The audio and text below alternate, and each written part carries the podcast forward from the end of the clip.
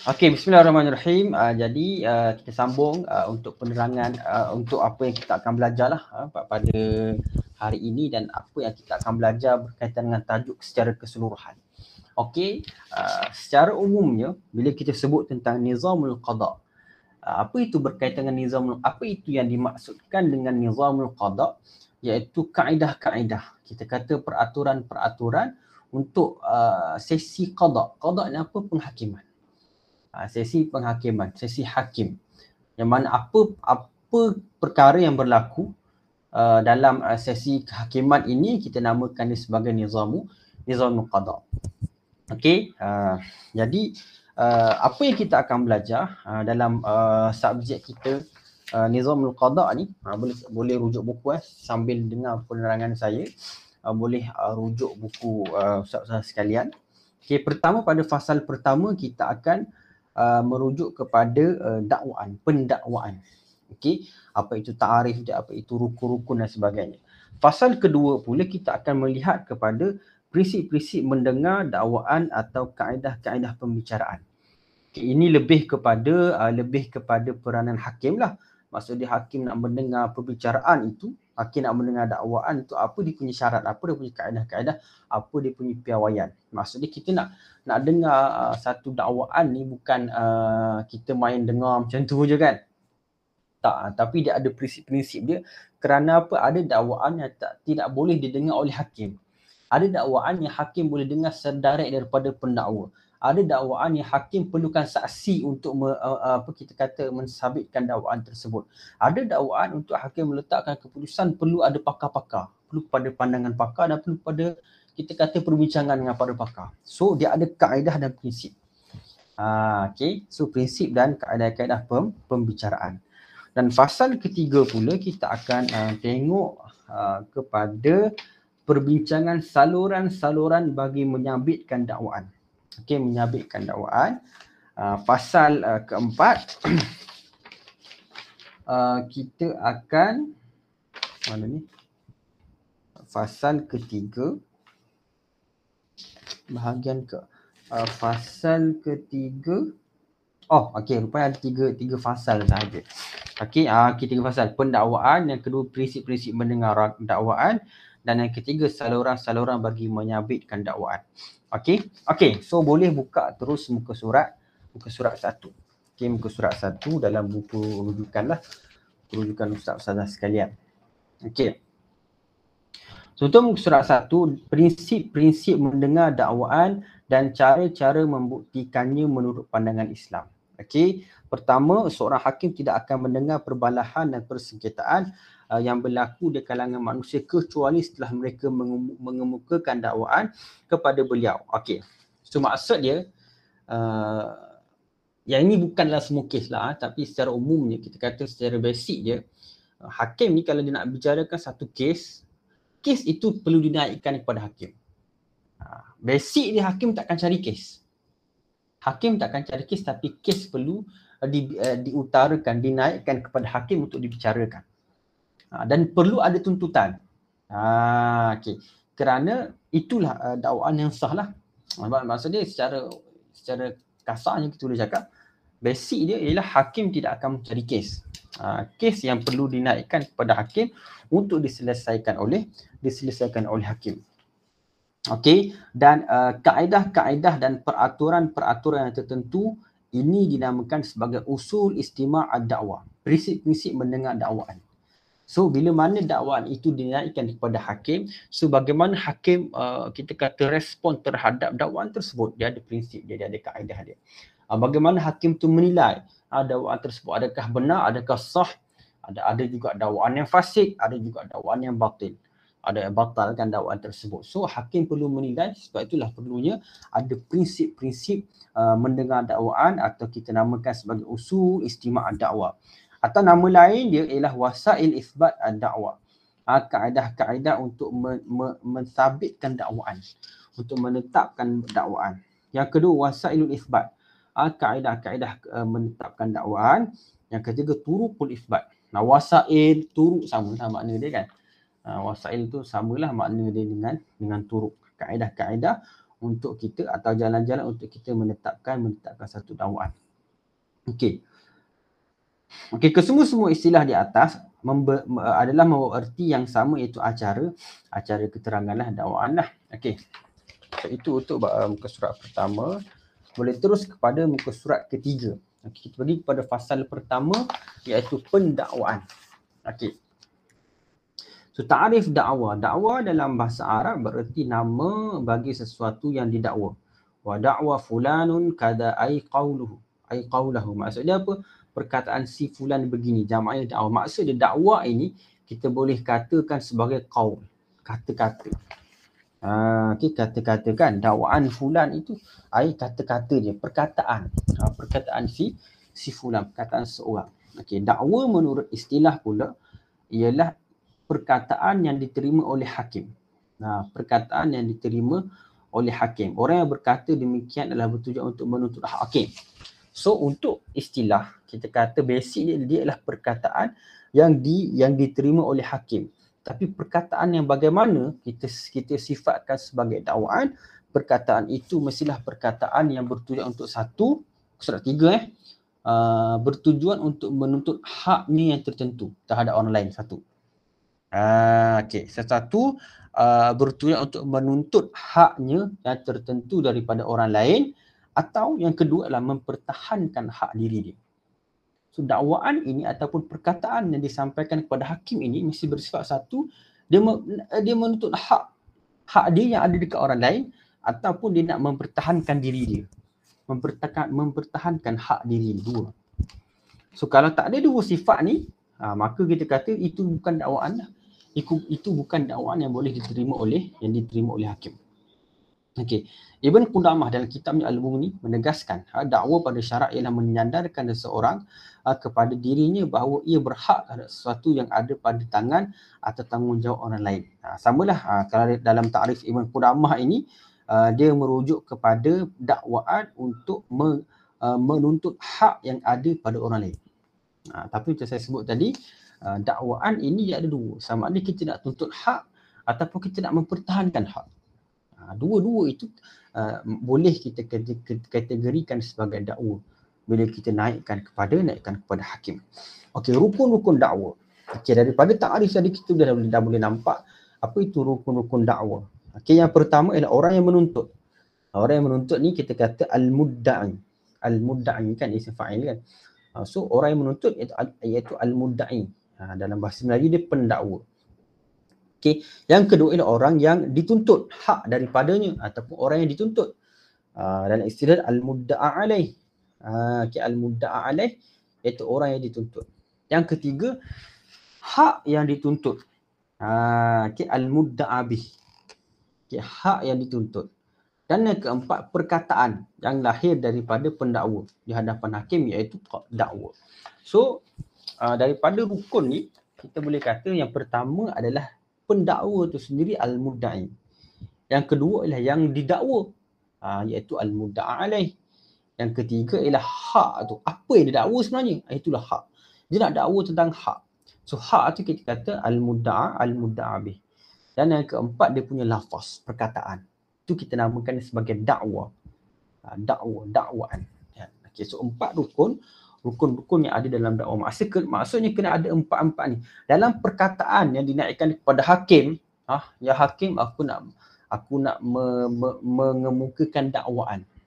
Tak cukup lagi untuk dinamakan sebagai dakwaan yang sah di sisi syarak. Dia kata uh, tak cukup lagi kan dia kena ada siapa yang didakwa dan apa yang nak didakwa. Kan? Jadi berjumpa hakim hakim aku nak menuntut hak aku terhadap tanah yang berada di bawah penguasaan Ali contohnya. Itu dah itu dah lengkap. Itu dah lengkap ayat dakwaan dia. Siapa yang pendakwa aku? Yang didakwa Ali. Hak dia siapa tanah? Ha, dakwaan lafaz tadi. Kan? Ha, so itu dah dah cukup rukun rukun-rukun dakwah. Okey, kita pergi satu persatu lah secara terperincian muka surat empat. Pertama, ta'rif pendakwa mudda'i dan uh, ta'rif uh, al-mudda'a alaih, pihak yang didakwa. Okey, uh, apa penting eh, sebenarnya kita bezakan antara antara uh, pendakwa dengan yang didakwa sebab ia berkaitan dengan hadis. uh, dalam sistem qada kita ni dia kita ada uh, kita ada base kita uh, daripada hadis Nabi sallallahu alaihi wasallam iaitu apa? Al bayyinatu 'ala al mudda'i wal yaminu 'ala man ankar. Ini asas dia. Al bayyinah bukti uh, 'ala al mudda'i ke atas al mudda'i itu apa mudda'i itu pendakwa wal yaminu 'ala man ankar ha, dan bersumpah adalah tanggungjawab yang mengingkar. Makna dia apa? Kalau berlaku persengketaan, ha, kalau kita nak dalam konteks hadis ni, kita faham bila mana berlaku persengketaan, bila mana dakwaan tu diangkat kepada hakim, al-bayyinatu alal mudda'i. Pendakwa perlu datangkan bayinah, keterangan dan bukti. Apa yang membuktikan bahawa hak engkau ni ada dekat dia? Kena datang al-bayyinah dan dalam konteks hadis ni kalaulah si yang didakwa tu mudda'a alaih tu nak menafikan dakwaan yang di, yang dibuat oleh pendakwa tersebut maka dia perlu menggunakan kaedah al-yamin iaitu bersumpah. Itu secara asal daripada hadis ni. Sebab tu bila mana kita kita kita perlu sangat-sangat penting untuk bezakan mana satu pendakwa, mana satu yang didakwa. Supaya hadis ini boleh diaplikasikan. Senang aja. Kalau kau nak dakwa mana bukti? Ha, kalau tak ada bukti dakwaan tu tidak sah. Kalau semata-mata rasa aku rasa aku rasa tak boleh. Ha, dia kena datangkan datangkan buk datangkan bukti. Okey. Okey, dan al-yamin tu bersumpah tu bukan maksud bersumpah saya sajalah bukan kata saya sumpah ya hakim. Ha, dia sumpah ni sumpah dengan nama Allah dah dekat sini. Ha, wal yamin kan sumpah. Ha, begitu uh, uh, contoh dia li'an lah kita nampak. Contoh uh, konsep li'an. Uh, li'an kan uh, ada uh, yang berkaitan dengan qazaf kan. Bila mana seorang isteri tu dituduh uh, berzina contohnya. So isteri tu nak mempertahankan diri dia dia perlu dia perlu dia perlu angkat sumpah. Dia perlu bersumpah. Yang mana kalau si suami tu nak nak menuduh isteri dia suami tu perlu mendatangkan bukti. Apa yang membuktikan isteri dia berzina? Uh, tu konsep dia. Okey hmm, okey boleh tengok muka surat 5 okey uh, antara kita kata ciri-ciri yang kita yang kita boleh katakan sebagai pendakwa dan siapa pula yang kita boleh katakan sebagai al-mudda' alaih. Okey, yang pertama ialah pendakwa itu mereka yang membuktikan sesuatu. Yang ke, dan yang didakwa ialah mereka yang menafikan sesuatu. Ha, so pendakwa ni dia nak buktikan sesuatu. Aku nak buktikan bahawa uh, engkau mengambil hak aku. Kan? Abu mengambil hak Ali. Abu perlu bukti uh, apa Ali apa contoh saya uh, nak uh, nak mendakwa contohnya siapa? Ali contohnya kan. Saya perlu buktikan yang Ali tu mengambil hak saya. Dan Ali pula dia perlu mengingkari apa yang saya saya dakwa. Kalau tidak dakwaan tu kita kata straightforward lah. So sebab apa? Sebab bila mana saya datangkan bukti, si Ali tu tak tak mengingkari maksud dia dalam secara tak langsung dia salah dia mengaku dia salah ha, tapi dalam isu qada ni yang perlu dinaikkan kepada hakim ni bila mana berlaku perselisihan persengketaan yang mana yang pendakwa nak tuntut hak yang didakwa tak nak mengaku ataupun menafikan perkara tersebut bila mana tak boleh selesaikan antara dua pihak maka dinaikkan kepada hakim kalau dah kalau boleh selesai antara dua pihak tak ada masalah Kan bila mana kita dakwa kau ambil hak aku, okey memang aku ambil hak kau, ambil lah. Tak jadi mesti tak boleh naikkan kepada hakim. Tapi bila mana ada berlaku bila mana berlaku perselisihan, persengketaan. Saya dakwa awak, awak tak mengaku awak ambil hak saya. Okey tak apa kita jumpa dalam mahkamah. Ha, tu tu maksud dia kita, itu maksud dia al-qada. Al-qada. Ha, kalau dah boleh settle dua orang tak ada masalah. Kalau dia pun mengaku, oh saya mengakulah saya ambil hak awak. Itu tak menjadi masalah, tak perlu naikkan kepada hakim lah. Ha, okay, secara asas lah.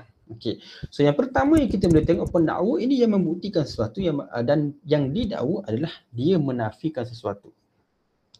Yang kedua, pendakwa itu ialah orang yang mendakwa sesuatu yang tersembunyi.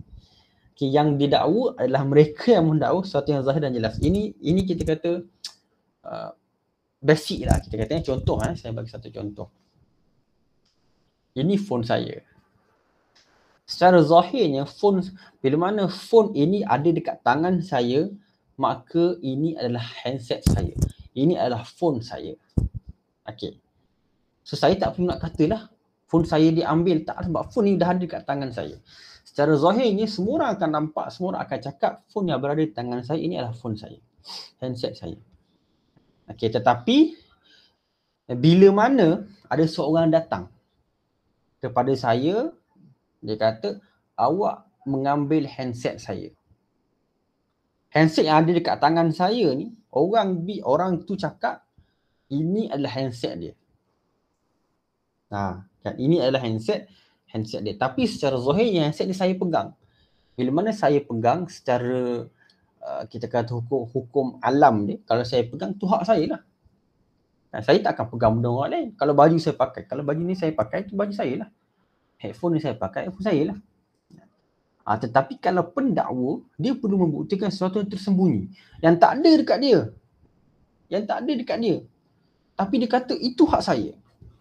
Ha, itu kita kata sesuatu yang yang tersembunyi yang, yang didakwa ialah mereka yang mendakwa sesuatu yang zahir dan jelas. Okey. Uh, Okey, yang ketiga, uh, pendakwa ialah uh, sebab tu um, okey kita apa. Okey teruskan teruskan. Okay, pendakwa ialah mereka yang perkataan itu menyalahi asal atau uruf. Macam saya cakap tadi lah. Dan uh, yang didakwa pula adalah perkataan yang cocok okey macam saya cakap tadi contoh handphone tadi lah. Kan, kalau mana bila mana handphone tu berada dekat tangan saya uruf akan kata inilah hak saya. Itu adalah milik saya tapi kalau pendakwa tu kata handset yang berada di tangan saya adalah milik dia itu dah menyalahi adat, menyalahi uruf. Sebab itu dia perlu buktikan apa bukti yang yang awak nak kata handset ni adalah milik awak. Awak perlu letakkan bukti. Kerana awak telah bercakap sesuatu yang sudah menyalahi adat. So dia perlu datangkan bukti saya ada sekian-sekian rekod sejarah dan sebagainya.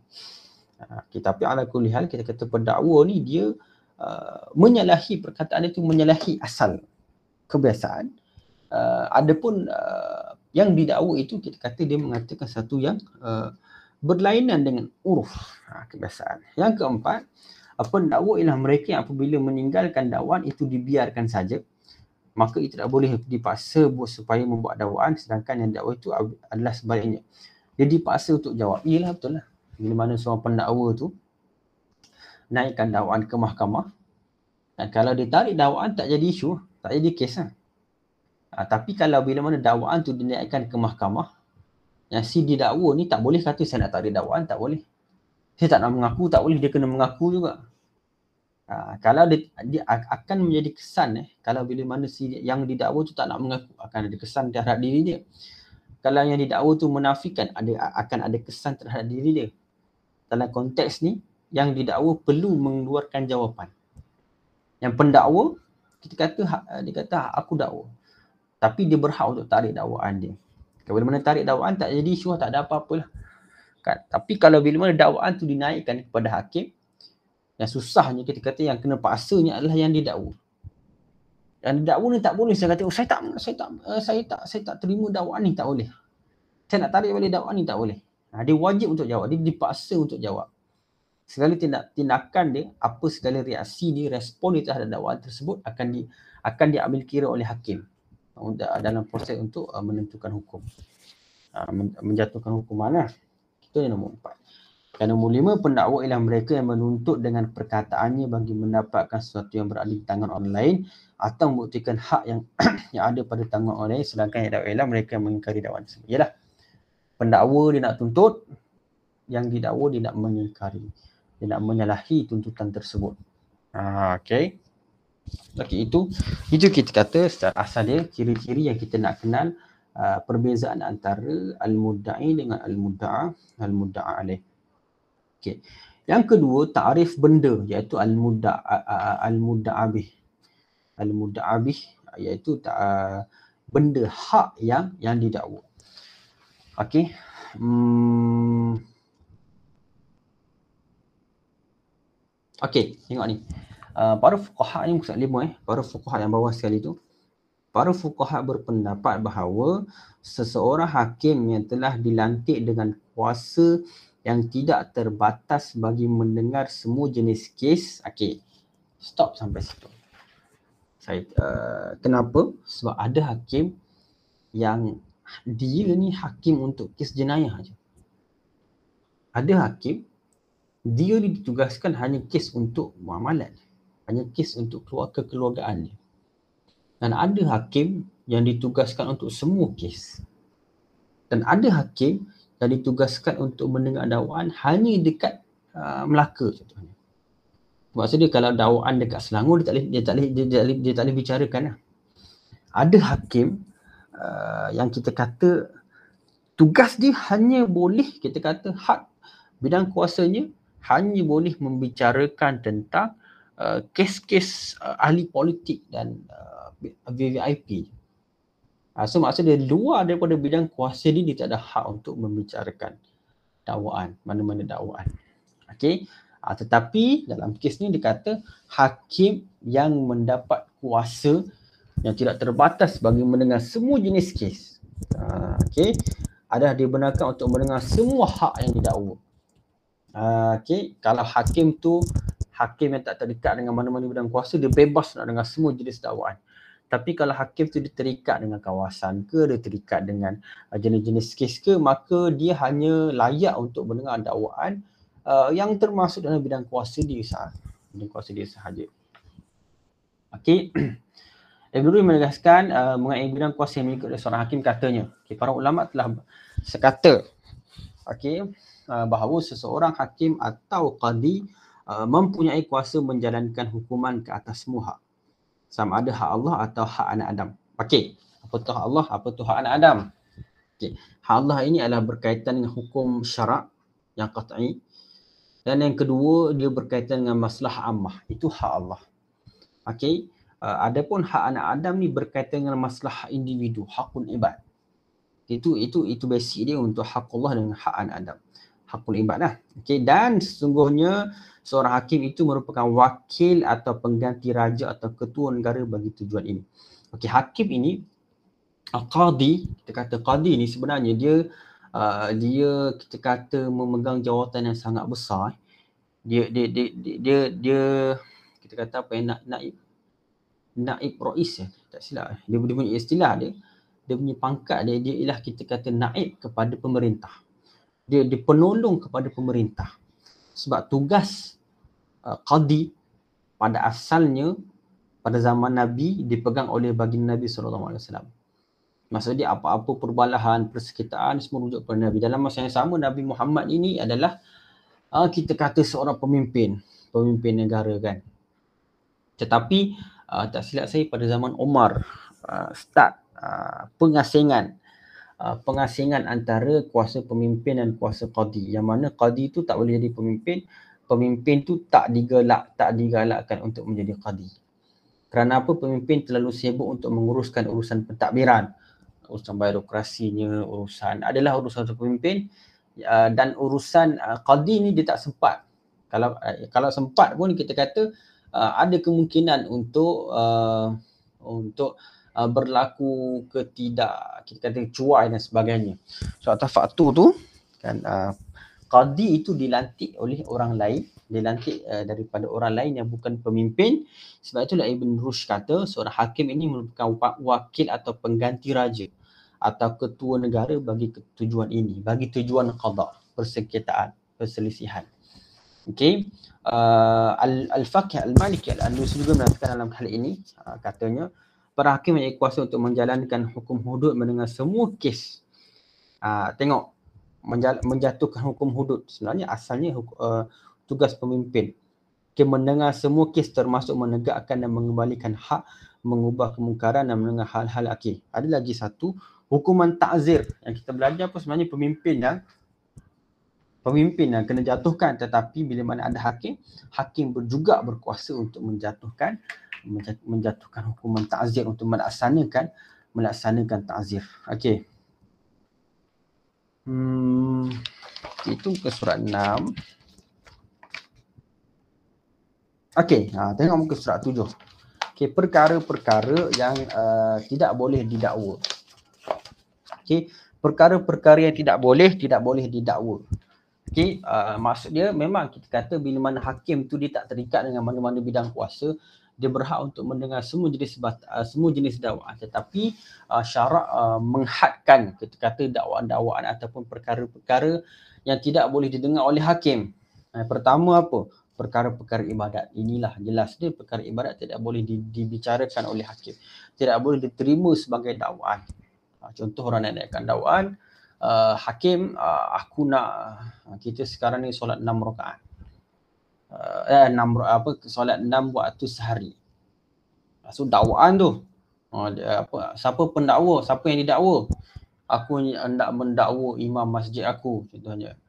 Uh, kerana dia ni uh, selalu solat lima waktu lima waktu sehari semalam. Aku nak dakwa sebab apa? Sepatutnya kita solat enam waktu sehari semalam. So dakwaan jenis ini kita kata dakwaan yang tidak terima. Uh, tidak yang tertolak teruslah. Kerana perkara-perkara ibadat tidak termasuk di dalam bidang kuasa hakim uh, dan tidak berhak untuk mendengar dakwaan ni. Okey.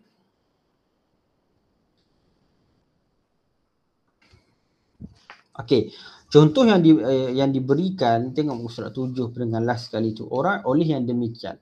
Misalnya apabila seseorang itu bersaksi dengan melihat anak bulan Ramadan lalu disabitkan oleh hakim mazhab Syafi'i kemudian dihebahkan kepada penduduk tempat itu supaya ber, berpuasa maka ia tidak mengikat bagi mereka yang bermazhab Maliki kerana itu merupakan fatwa bukan sesuatu keputusan hukuman akhir.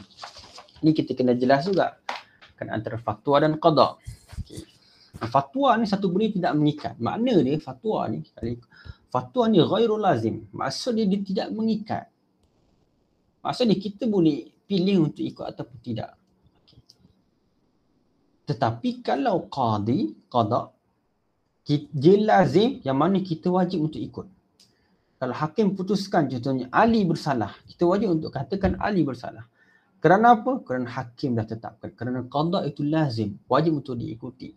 Kalau tak kalau kita tak ikut qada, hukuman yang ditetapkan oleh hakim, maka kita berdosa kerana melanggar hukuman tersebut. Uh, sebab dia dia lazim. Ya, tetapi bila mana hakim itu menjatuhkan uh, contohlah contoh kita kata hakim uh, uh, yang kata okey saya dah tengok anak bulan esok puasa. Uh, tapi hakim tu bermadhab syafi'i. Ini dalam contoh ni kan. Uh, jadi walaupun perkataan tu keluar daripada hakim tapi bila mana kita tahu ini adalah berkaitan dengan ibadat yang mana ibadat ini tidak termasuk dalam kuasa hakim jadi kita kena anggap perkataan yang keluar daripada hakim itu bukan satu kita kata al-qada tetapi dia adalah satu fatwa. Yang mana fatwa ni tak wajib untuk kita ikut. Kita nak ikut boleh tak ikut tak apa. Tak ada tak menjadi masalah. Ha, sebab tu bila mana dalam, dalam contoh dia kata hakim mazhab syafi'i ha, dia kata esok puasa. Kemudian dia bahkan kepada penduduk tempat itu supaya berpuasa maka ia tidak mengikat bagi mereka mazhab maliki. Maksudnya kalau contoh hakim tu kata um, hakim mazhab syafi'i kata esok puasa sebab saya tengok anak bulan ha, tapi bila mana ada setengah orang tu dia mazhab maliki dia tak terima pandangan hakim dia tak boleh so tak menjadi masalah untuk dia tak mengikut apa yang dikeluarkan oleh hakim tersebut kerana apa yang diungkapkan itu hanyalah fatwa bukannya bukannya qada. Ha, kerana kita perlu bezakan fatwa adalah ghairu lazim tidak mengikat. Okey, dia sebagai panduan kepada kita. Tetapi al-qada lazim. Dia mengikat dan wajib untuk uh, apa kita ikut hukuman yang telah ditetapkan. Kalau kita disabitkan bersalah, kita wajib untuk ikut. Kalau kita tak mengaku salah kita, walaupun hakim dah kata kita bersalah dalam satu kes, maka kita berdosa. Maka kita kita telah melanggar uh, apa keputusan yang telah ditetapkan oleh hakim sebab ini lazim. Sebab tu kita boleh dikenakan ta'zir kita boleh dikenakan denda dan sebagainya. Tapi kalau orang yang melanggar fatwa tak boleh dikenakan denda. Sebab dia kita kata dia hanya panduan nah, dia hanya dia hanya panduan nah fatwa hanya panduan melainkan fatwa yang digazetkan dalam undang-undang itu isu lain lah itu isu lain lah sebab itu itu kita kata uh, fatwa yang dah termasuk dalam undang-undang yang wajib diikuti. Tapi ada fatwa yang, ter- yang tidak digazetkan dalam undang-undang. So bila mana fatwa tidak digazetkan dalam undang-undang, maka tidak wajib bagi seorang itu untuk mengikut. Dia hanya sekadar panduan. Maka kalau seorang itu tak ikut fatwa, tak menjadi masalah. Tak berdosa kepada dia. Ha, okay. Tetapi kalau fatwa tu betul. Ha, kalau fatwa tu contohnya lah, contoh lah, kira fatwa tu betul tak ada pandangan lain yang mengatakan uh, yang yang ada tak ada ulama lain yang mengatakan sesuatu yang, ber, yang bercanggahan dengan fatwa. Kita tak ikut fatwa tak apa tak menjadi masalah tapi yang berdosanya bila mana kita melanggar hukum Tuhan. Ha, okay, fatwa tu kata ijma' para sahabat. Ijma' para ulama' mengatakan sekian, sekian, sekian. Kita tak nak ikut. Boleh hujat ini fatwa aja tak apa. Tapi fatwa menggunakan dalil ijma'. Sebila ijma' kita kata oh ijma' ni satu benda yang qat'i. Memang kita kata kita tak berusaha melanggar fatwa. Tapi pada waktu ini kita berusaha kerana melanggar hukum Tuhan. Kerana melanggar hukum, melanggar hukum Allah. Sebab itu kalau fatwa yang di, yang yang di uh, diputuskan dalam kes-kes khilafiyah beza mazhab Syafi'i, Maliki, Hanafi dan sebagainya. So kita kalau kita tak nak ikut fatwa tak menjadi masalah sebab kita ada pandangan lain. Sebab kita ada uh, saya saya ikut mazhab Hanafi contohnya tak ada masalah. Kan saya ikut mazhab Maliki contohnya tak ada masalah. Kerana itu kerana fatwa tu dia keluarkan satu satu hukum yang mana fatwa tu mesti dah dia kata ikut mazhab satu ni, pandangan satu ni. Tapi bila, bila mana ada pandangan yang lain, kita tak kita kita kata bebas untuk kita ikut fatwa ataupun tidak. Kerana fatwa gharul lazim tak berusaha kepada kita untuk melanggar fatwa. Tetapi bila mana fatwa tu dah digazetkan dalam undang-undang, ha, maka berdosa lah kalau kita melanggar fatwa tersebut kerana fatwa itu sudah menjadi undang-undang. Okay, itu, kita, eh, itu kita perlu bezakan. Tetapi untuk orang awam ni, uh, nak nak senang ni untuk orang awam ni kita ikutlah fatwa. Uh, lainlah kalau mungkin uh, para asatizah kita tu dah belajar tinggi, uh, dah bertalaki, kita kata dah, dah kaji dan sebagainya, itu tak menjadi masalah. Kajian-kajian kajian yang betul lah, bukan semata-mata kajian yang kita baca Google dan sebagainya, tak. Dan uh, para asatizah kita ni mungkin dia dah kaji secara mendalam, dia tak hadis sendiri dan sebagainya. Uh, itu itu memang bidang mereka dah untuk mereka berselisih dengan fatwa. Tapi bagi kita ni sebagai orang awam yang tak tahu apa-apa yang kita kita punya malakah fikihiyah pun. Kita punya kebolehan untuk kita uh, kita kata kebolehan untuk kita uh, menilai dalil, kebolehan untuk kita memahami dalil dengan betul kita tak ada, senang ikut je lah fatwa. Dan walaupun kita kata oh ghairul lazim saya ghairul lazim tapi sebagai kita kata tak nak mengelirukan kita tak nak kelirukan kita, nak memudahkan hidup kita, ikut je lah fatwa. Ikut sahaja, ikut sahaja fatwa. Okey. Okey, uh, ta'rifan dakwaan.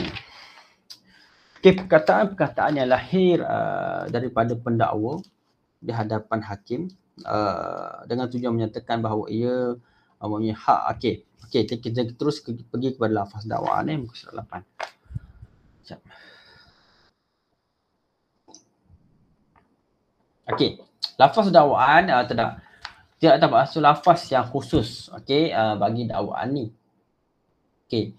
Maksudnya tak ada lafaz yang khusus macam niat nawait apa usolli fardhu zuhri ke tak ada.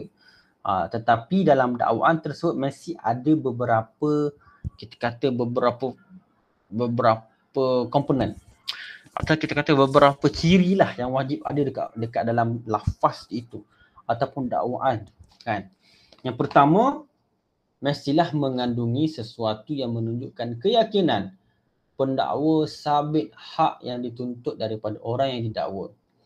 Okay, contoh, ha, uh, lafaz itu dinaikkan kepada hakim dengan kata, aku menyangka bahawa aku mempunyai hak sebanyak satu ribu dinar ke atas sipulan. Dia sangka.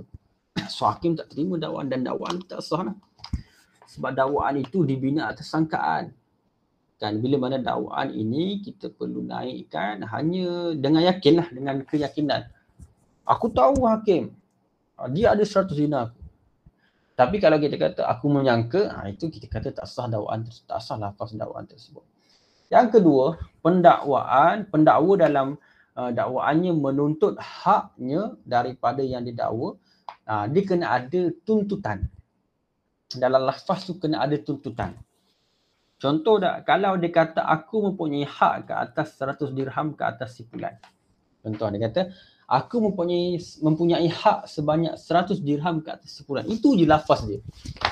Hakim, aku nak aku nak uh, uh, nak naikkan dakwaan yang mana aku mempunyai hak ke uh, 1000 dinar ke atas sifulan, ke atas abu. Stop sampai situ.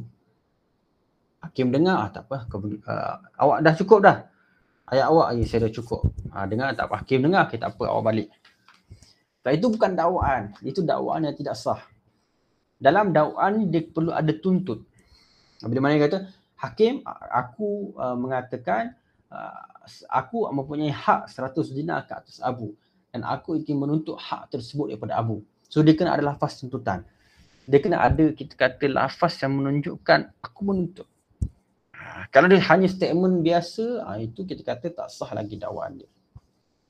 Okay. Hmm.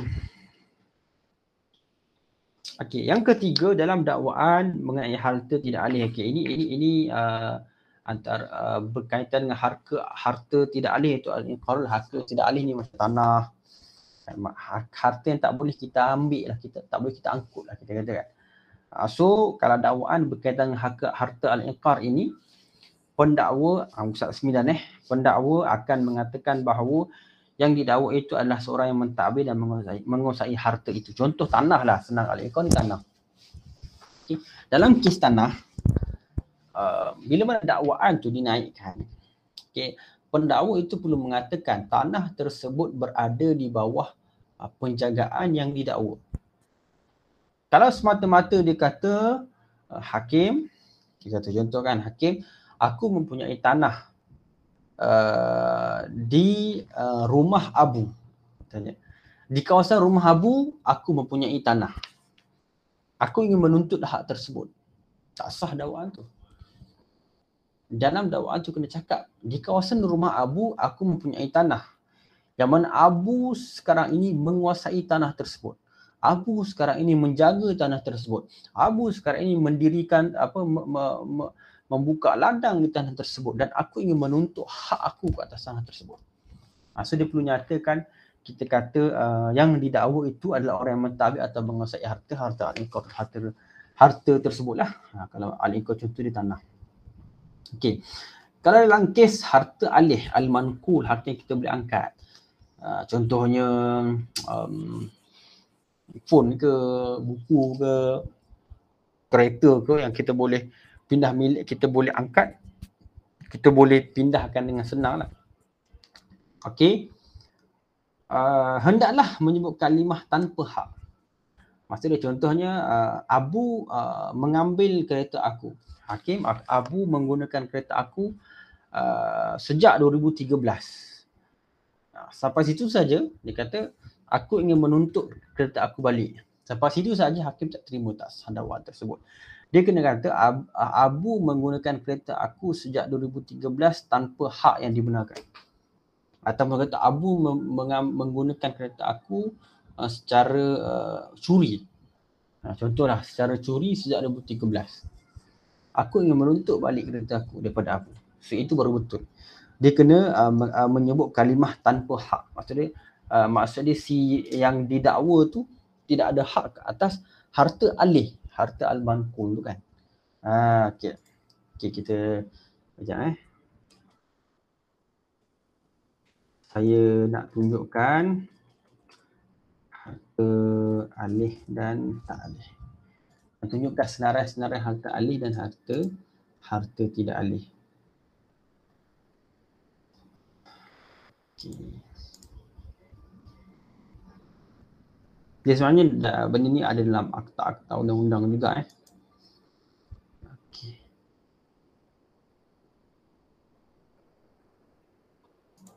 Okey. Tengok. Alamak. Mana ni?